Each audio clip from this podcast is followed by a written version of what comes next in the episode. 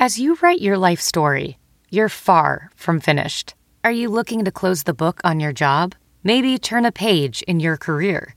Be continued at the Georgetown University School of Continuing Studies. Our professional master's degrees and certificates are designed to meet you where you are and take you where you want to go. At Georgetown SCS, the learning never stops, and neither do you. Write your next chapter. Be continued at scs.georgetown.edu slash podcast.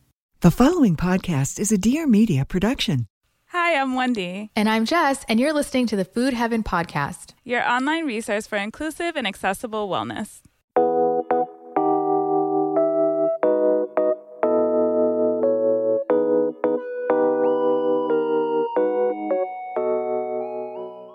Okay, if you're like us, you've had bloating at some point in your life, or yesterday, or today, right? or every day, last five minutes, or literally right now. So, this episode is for you, and we are going to get into all of the science, the nitty gritty, while also having fun, kikiing with our guests today. Now, who are we interviewing? You might wonder. We are talking to a nationally recognized gastroenterology expert. Her name is Tamara. Sorry, guys. it's been a long day. It has.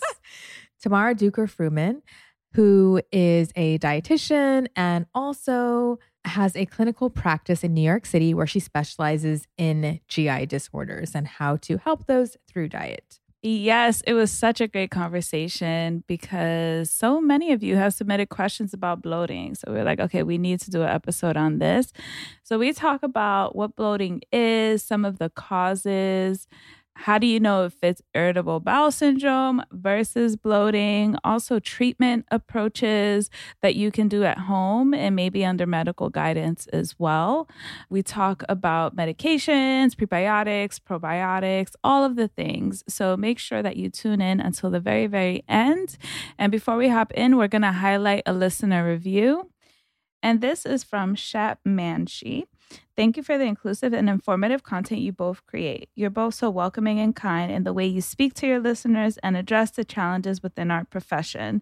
I learned so much from listening to the podcast. You provide me with new resources for patients, and I am making changes within how I work with patients from the knowledge you impart through your sharing and guest speakers. Your podcast is a reference I regularly give to patients.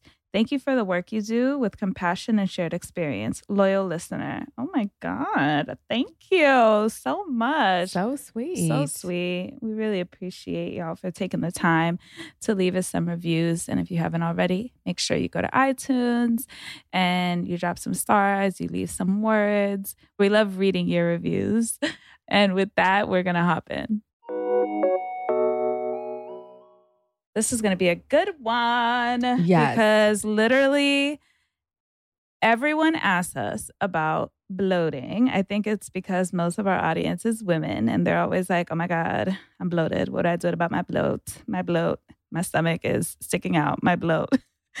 and I'm just like, I, I think it's one of our most commonly asked questions. And to a certain degree, bloating is normal, I think, but that's why I'm happy to have you on because I want to start off by just kind of talking about what is bloating and what is the difference between normal bloat and bloat that you should be concerned about. These are all great questions. This is going to be like a 20 minute answer. Okay. so, I mean, the first thing that when someone comes to me or you saying, like, I'm bloated, I really need them to explain what that means to them right? And so i need to know when you say bloated do you mean that you are visibly distended? Like you know your waist your belly looks like flat or flatter and then you eat something or a certain time of day happens and it's like like distended to the point where like your pants don't fit you you're unbuttoning your pants like you people will give you their seat on the subway because they think you're pregnant. Like is it like a visible distension?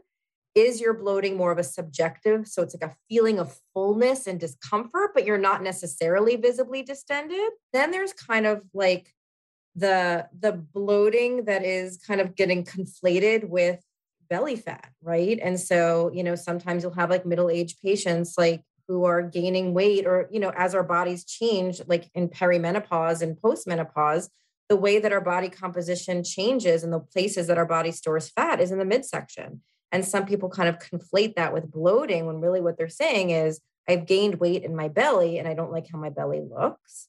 And then I think there's a fourth category, which is Instagram bloating, which is extremely thin, fit people who eat, you know, a bite of food and are surprised when their super flat, you know, starved belly is like slightly more distended because they put something in the abdominal cavity and then they post a picture of before and after and they're like i'm so bloated. When really most people looking at that would say i can't even tell the difference between your before and after.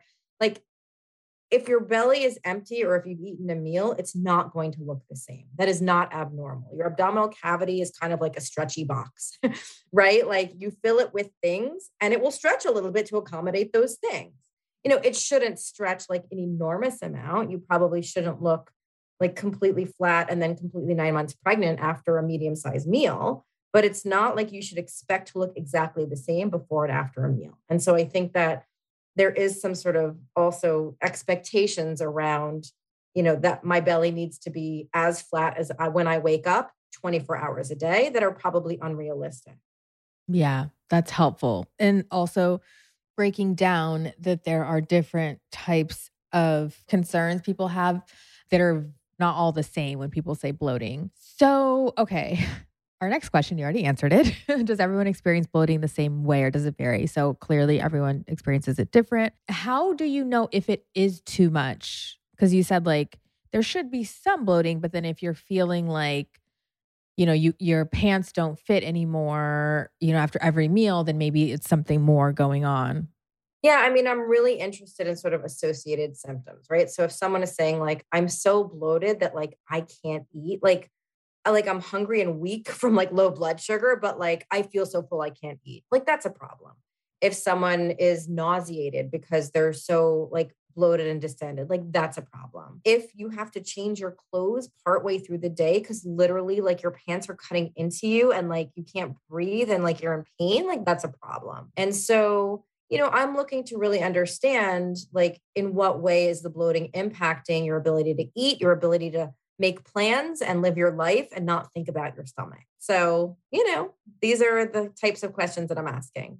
Mm-hmm. And can we talk about how the menstrual cycle affects bloating? Because I think that also ties into, you know, bloating sometimes being normal depending on what time of the month it is. So, what's the association there?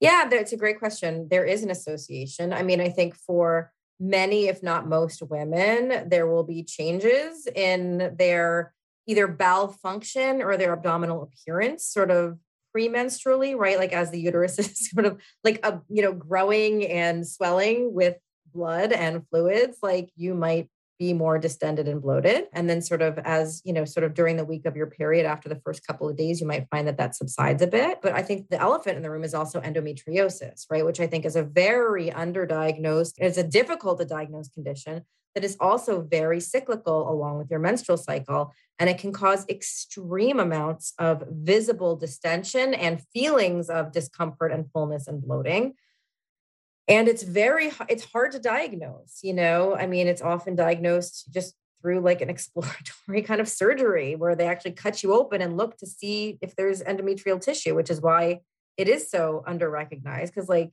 you know mm-hmm. that's a big commitment to undertake to get a diagnosis. And so i think a lot of women experience endometriosis and they are definitely going to see changes in their bloating that are very tied into their menstrual cycle. How do you know if it's IBS versus bloating? And can you explain for people who don't know what IBS is? Sure. So, IBS is irritable bowel syndrome, and it is a disorder of the gut brain interaction. And what that means is that the communication channel between your brain, which is involved with sensory and motor function of your bowel, is misfiring, miscommunicating with your gut. And that can impact your sensory experience or how you experience the presence of gas, how you experience the presence of stool, how you experience the presence of fat, how you experience the presence of spicy things. Anything that stimulates nerve endings in the intestine may be very exaggerated when you have IBS because the sensory component is like ah, like super like five alarm fire. And it also impacts motor function, right? Motility. So how fast, how slow, whether patterns of motility are consistent and normal, whether they kind of go in fits and starts, they kind of stop for a while, and then all of a sudden like wake up and start spasming. And so just off kilter sensory and motor function. And I think a really like the key characteristic of IBS that differentiates it from other types of, say, constipation or diarrhea is pain. And so IBS involves pain. You could be super duper duper constipated. It doesn't mean you have IBS. But if you're constipated and the fact that you've skipped a bowel movement for one day makes you feel so uncomfortable that you barely can function, that's probably more likely an IBS. You know, like if I don't poop for a day, I don't even I don't even think of it, I don't even realize it, right? Like I just I don't have IBS. My brain doesn't even notice it. I don't feel any less comfortable. Someone with IBS, if they don't poop, their day is ruined. It's all they can think about because they feel every gram of stool sitting there. That's just like, oh, why doesn't it come out? I just needed to come out. I'm so uncomfortable. I'm so bloated. Do you guys remember speakers in the 90s? people who were alive in the 90s because I realized that I'm getting old. But they were huge, they were boxy, they're clunky, they were ugly. And that's how I kind of envision speakers when I think about them today, like having a multi room sound system. But let me tell you about Sonos Move, which has revolutionized the speaker industry. So, Sonos Move is a powerful and portable smart speaker for listening all around your home and beyond. The great thing about Sonos is it has a nice and sleek design, which you would be surprised by the depth and the magnitude of the sound that you get from speakers that aren't huge and ugly and clunky. Sonos connects to your Wi Fi or Bluetooth, and you can stream music and more from all your favorite services. So, whether that's Spotify or Netflix, it does it all. And it's great indoors and outdoors, even if you are somebody who lives in a place where there are elements, like anywhere outside of LA. it does great with sun, splashes, sand. It handles it all with ease. So if you are someone who is looking to build your multi-room sound system or even just have one Sonos like I do now, but I'm going to upgrade and get more, you can mix and match with other Sonos speakers to create the ultimate immersive home theater or multi-room listening experience. So I don't know what you're waiting for. It is time to soundtrack your summer with Sonos. Discover Move plus other speakers and soundbars at sonos.com. Now let's get to the episode. So, with bloating, if someone has identified that their bloating maybe isn't normal and it is interfering with daily life functions, what are some treatments that they can do, whether it's like with the healthcare professional or at home? Great question. So I wrote a book about bloating. It's called The Bloated Belly Whisperer. And and it involves a quiz. And the reason I put this quiz in there is because if you're going to try to tackle bloating, whether on your own or whether a healthcare professional, you need to really at least narrow down the neighborhood where it's happening. Because some people experience bloating, whether it's a feeling of fullness or distension, due to problems in their stomach and some people experience bloating, whether it's a feeling of fullness or, or actual visible distension due to problems in their intestines. Those are different organs. and bloating that originates in your stomach, whether it's from acid related stuff or a slow, empty, like a slow to empty stomach or hypersensitive nerves in the stomach, that is going to have a whole different set of dietary and medication regimens than people whose bloating originates in the bowel, the intestines. You know, like we all like read online, like, oh, there's the low FODMAP diet, like this diet where you take away all these like potentially gassy carbohydrates and foods. That might help a lot if your bloating is caused by too much gas in the intestines. It's going to do nothing for you if your problem is that your stomach is really slow or you have too much stomach acid. And so, understanding where your bloating originates is the absolute first step in figuring out how to tackle it. And to understand that, do you need a medical test or is it just you kind of knowing? Like for me, I know that when I experience bloating, it is more stomach related just because I feel it more in my stomach. Is that like good enough? I mean, it can be. I mean, so a lot of my patients don't really know where their stomach is, right? So your stomach is actually very high up and a little bit to the left, kind of like right underneath your rib cage, and it's high, right? Your bowel, your intestine is sort of mid to lower abdomen. And so, if you know for sure, like every time you experience bloating, it's kind of like right up here, Yeah, you, you know, your your instincts are probably right. Or if it's associated with belching or nausea or sort of upper GI symptoms, that's a pretty good indication that your issue is probably stomach. If you've got lower abdominal cramping, you're farting a lot, you know, pretty or having diarrhea or whatever constipation associated with it pretty good indication that your bloating is you know something's going on in the intestine. And so it's not like you necessarily need a doctor to tell you that. I mean often if you kind of stop and think about phys- geographically where on my body does it feel to be happening and do i know if that you know looks like it's where my stomach is or my bowel is and are there associated symptoms that would indicate to me that this is an upper or lower phenomenon many times you can figure that out on your own and sometimes you can't, and then you might need an expert to help you weigh in. Really quick follow up Is it possible to experience both? Totally. Absolutely. Absolutely. So, then what are some treatment approaches for each of those? What would someone be able to do? So, for people who have bloating related to upper GI issues, whether it's sort of like a sour stomach, acid dyspepsia, or something we call functional dyspepsia, which is sort of like an IBS of the stomach rather than the bowel, or whether your stomach is slow.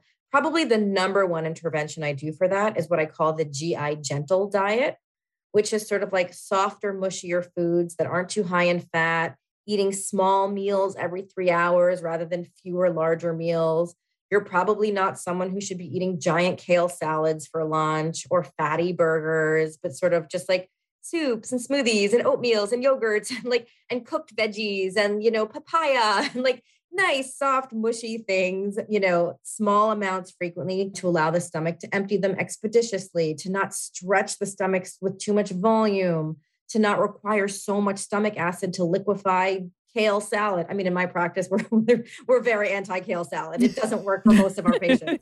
so, like, it's always the example I use as, oh, how did that feel? And so, the GI gentle diet is something I will use a lot for my patients with more upper GI type of issues. And there are some supplements that are helpful for, you know, specific dysfunctions within, you know, the upper GI realm or over the counter meds. But the diet wise, GI gentle is sort of where where I'm most likely to dabble. Whereas with lower GI problems, I would say the most popular interventions I do are something called soluble fiber therapy, where someone is sort of like more crampy, diarrhea prone.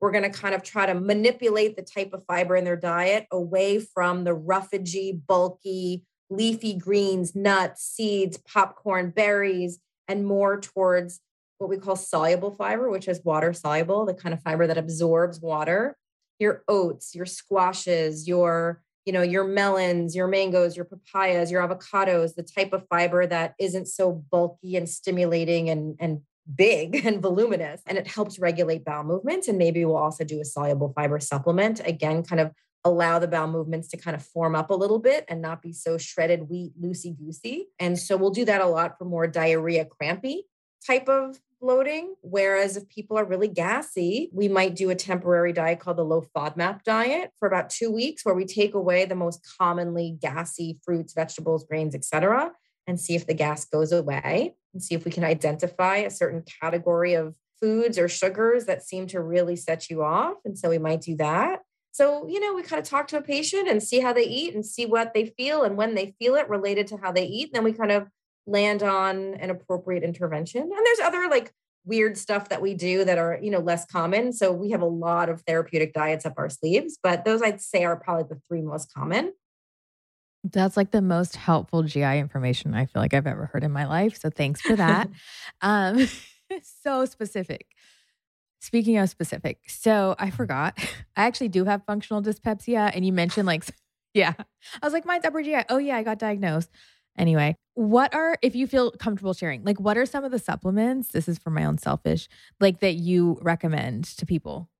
Yeah, so there's two supplements that have some evidence basis for them to help with functional dyspepsia. So one of them is called Iberogast, uh, which is a European like herbal tincture, and you have to take kind of 20 drops in water three times a day before meals. A little bit easier to find in this country is a product called F Guard, and it's in a purple box. And it's basically a combination of peppermint oil and caraway seed oil. And again, it's something you take I think like 30, 45 minutes before eating. They work beautifully for some people. Some people are like, oh, I didn't really notice a difference. And so it's a kind of thing I like, I tell people buy it once. If it helps you, awesome. If not, there are prescription medications that doctors can prescribe that are extremely helpful. But if you're lucky, some, you know, combination of diet change and one of those supplements can often make a really big difference. I can't contain my excitement about this week's podcast sponsor, NutriBullet. Literally, one of my favorite kitchen appliances that I have sworn by for years. For those of you not familiar, NutriBullet is the easy to use, easy to clean, affordable blender. They have sold over 60 million units worldwide, and if you've used one, it's easy to see why. I love how easy cleanup is with my NutriBullet. Literally, at this point, I've purchased over four or five NutriBullets. I've had them in all of my apartments. I've gifted them to friends. Go to NutriBullet.com and use our promo code FoodHeaven for 20% off your order. I'm not lying when I say it's one of my favorite kitchen appliances. Their signature blending process transforms high fiber fruits, veggies, nuts, and seeds into a smooth and creamy smoothie that is easy to digest and absorb. Blending your smoothie at home makes it easy to customize ingredients, allowing you to add more veggies, fruits, or spices at a fraction of the cost. Y'all know how expensive those smoothies are when you go to these cafes. Go to NutriBullet.com and use our promo code FoodHeaven for 20% off your order. Again, that is NutriBullet.com promo code FoodHeaven for 20% off your order. This podcast episode is supported by one of our favorite multivitamin companies, Ritual. Did you know that over 97% of women ages 19 to 50 are not getting enough vitamin D from their diet? Rituals Essential for Women 18 Plus multivitamin was formulated with extensive research to help fill nutrient gaps in the diets of women ages 18 and above. It was formulated with nutrients to help support brain health, bone health, blood health, and provide antioxidant support. Ritual invested in a gold standard, university led clinical trial to prove the impact of their Women 18 Plus multivitamin. And the results were that their multivitamin was shown to increase vitamin D levels by 43% and omega 3 DHA levels by 41% in just 12 weeks. A published clinical study is a big deal and a serious commitment to a first of its kind standard in the industry. They're committed to third party testing and are always very transparent with their ingredients. I've been taking Ritual for years now and love that it doesn't have an icky aftertaste after taking it. Right now, Ritual is offering our listeners 10% off your first three months. You can visit ritual.com forward slash food heaven and turn healthy habits into a ritual. That's 10% off at ritual.com forward slash food heaven. All right, we are going to get back into the episode. So, we spoke a little bit about this in our episode about constipation. How do you feel about pre and probiotics for bloating? Because it is a very popular, what many people think is a remedy for anything gastrointestinal. So, what do you think?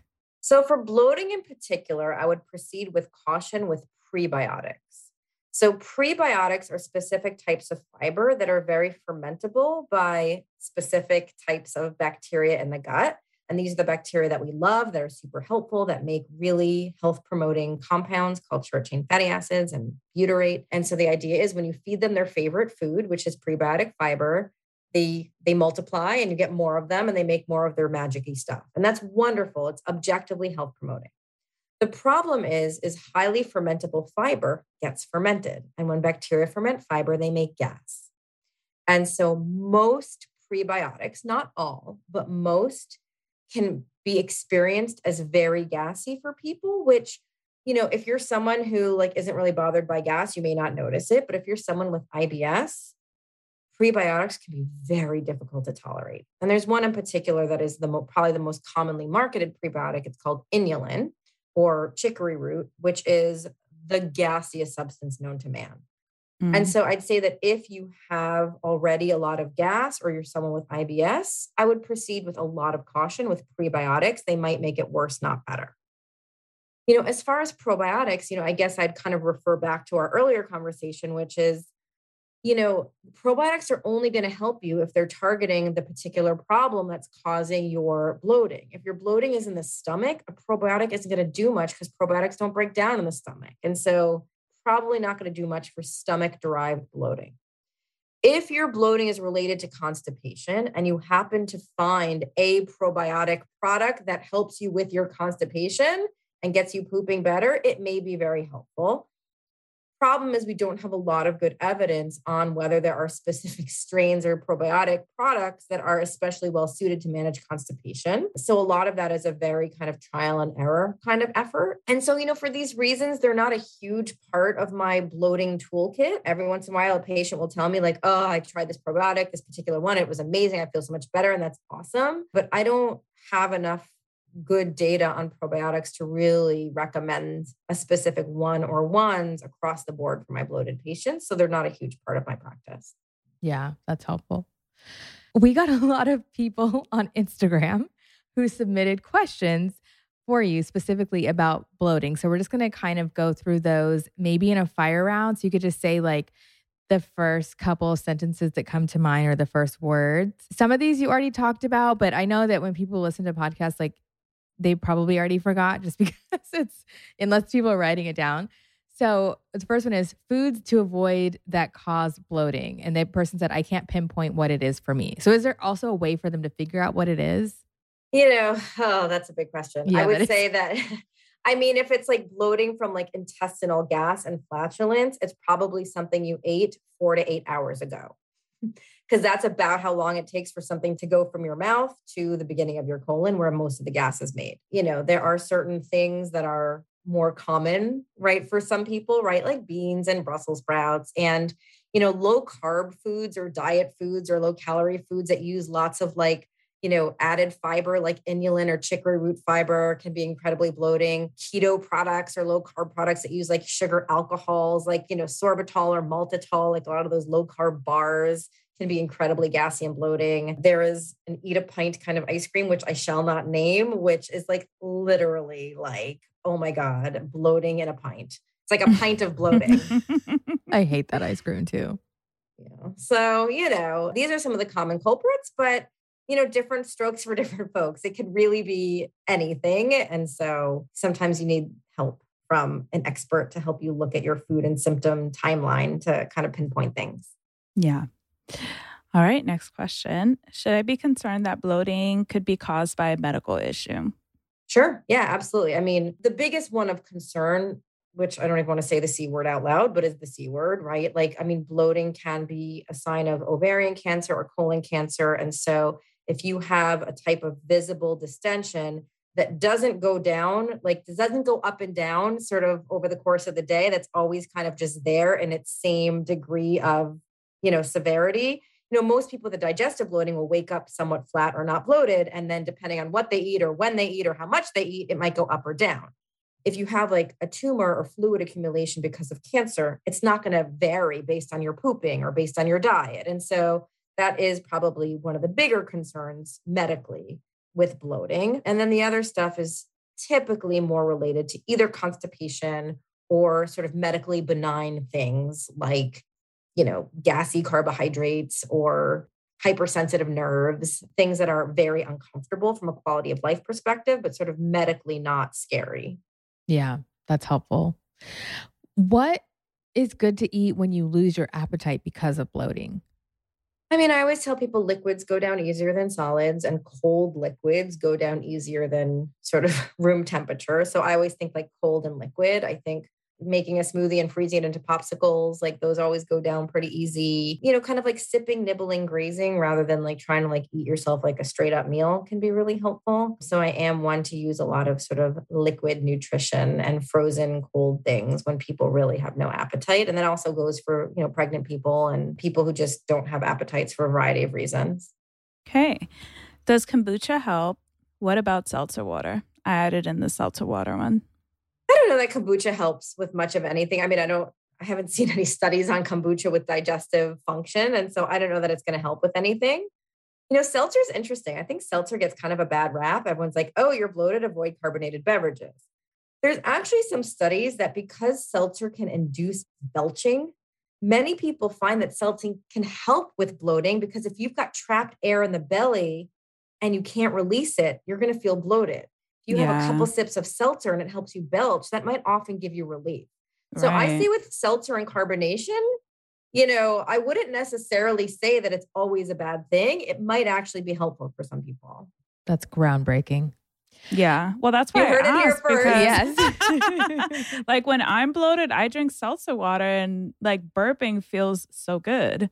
It just feels like I'm like releasing gas. So Wendy, I mean, you're very in tune with your body. Okay.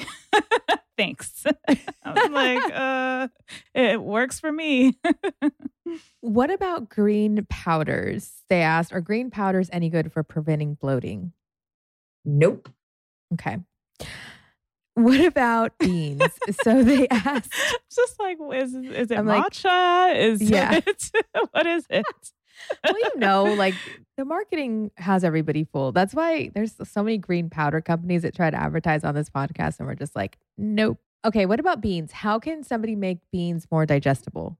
Okay. So, first and foremost, you know, some beans are a little bit less gassy than others. So, like edamame, boiled soybeans are probably the least gassy bean because they are the lowest carbohydrate. And so, like about a half of a cup of edamame shouldn't be a problem for most people. Tofu, firm tofu shouldn't be a problem for most people. And then within like other beans, you know, lentils and chickpeas, a little bit less than other beans, especially if you kind of, you have like canned ones, for example, and you rinse them off those are a little bit less gassy than other. But then if you're like a bean person or you follow a plant-based diet and like beans are just a really big part of your diet, there are digestive enzymes. The active ingredient is called alpha galactosidase. It's beano, it's beanzyme, it's in a lot of different products. And that helps break down the gassy fiber in beans that causes so much distress. And so use beanzyme liberally before your beans, and it might help make them more tolerable. Love it. Last question. I'm adding this one in there. What about if you feel having, especially later in the day, like a lot of liquids with your meal makes you feel more bloated? Like, is that a thing? So it is a thing for some people if you have what we I mentioned earlier called functional dyspepsia, where the nerves of your stomach are hypersensitive to stimuli, including distension and fullness putting more volume in your stomach, even if it's liquid volume, even if it's water, even if it's like broth, more liquid stretches the stomach. And if your nerves are hypersensitive to stimuli, that might feel really bad for you. Also, people who have a slow, a slow to empty stomach called gastroparesis will often experience a very similar thing, which is uncomfortable fullness when they have their liquids with meals. For similar reason, they just get too full too quickly. If that's the case, then you're someone who's going to have to stop drinking before you eat and then give yourself a good half hour to an hour after a meal before you start drinking again. Yeah. Perfect. Thank you. Now, where can people find you, your work, your books? Your socials? How can they work with you? Give us all the deets. So I work in New York City at a practice called New York Gastroenterology Associates, and I can see patients in I think like 23 states via telehealth. So if I'm licensed to practice in your state, I'm happy to work with you. But I also have two other GI trained dietitians who are phenomenal who work with me. And my website is thebloatedbellywhisperer.com and my book is The Bloated Belly Whisperer.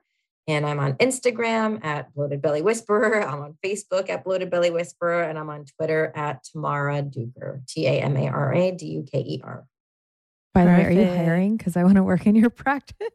you know, where were you like six months ago? I was desperate to hire and I couldn't really? get anybody to apply for the job. And I finally found somebody phenomenal, but I was like super duper recruiting and I was having the hardest time oh, finding no. people. Yeah, it's hard. I know. Thanks so much for listening to another episode of the Food Heaven podcast. If you haven't already, make sure to connect with us online. We're most active on the gram at Food Heaven, but we're also on Facebook and Twitter at Food Heaven Show. If you like this podcast, make sure to rate, review, subscribe, and share with a friend. Yep, our podcast is released every Wednesday, and each week we take a deep dive into topics like health at every size, food and culture, intuitive eating, mental health, and body acceptance. If you're looking for a sustainable and inclusive path to wellness, come hang out with us to learn how to take care of yourself from the inside out. We'll catch you next time. Bye. Bye.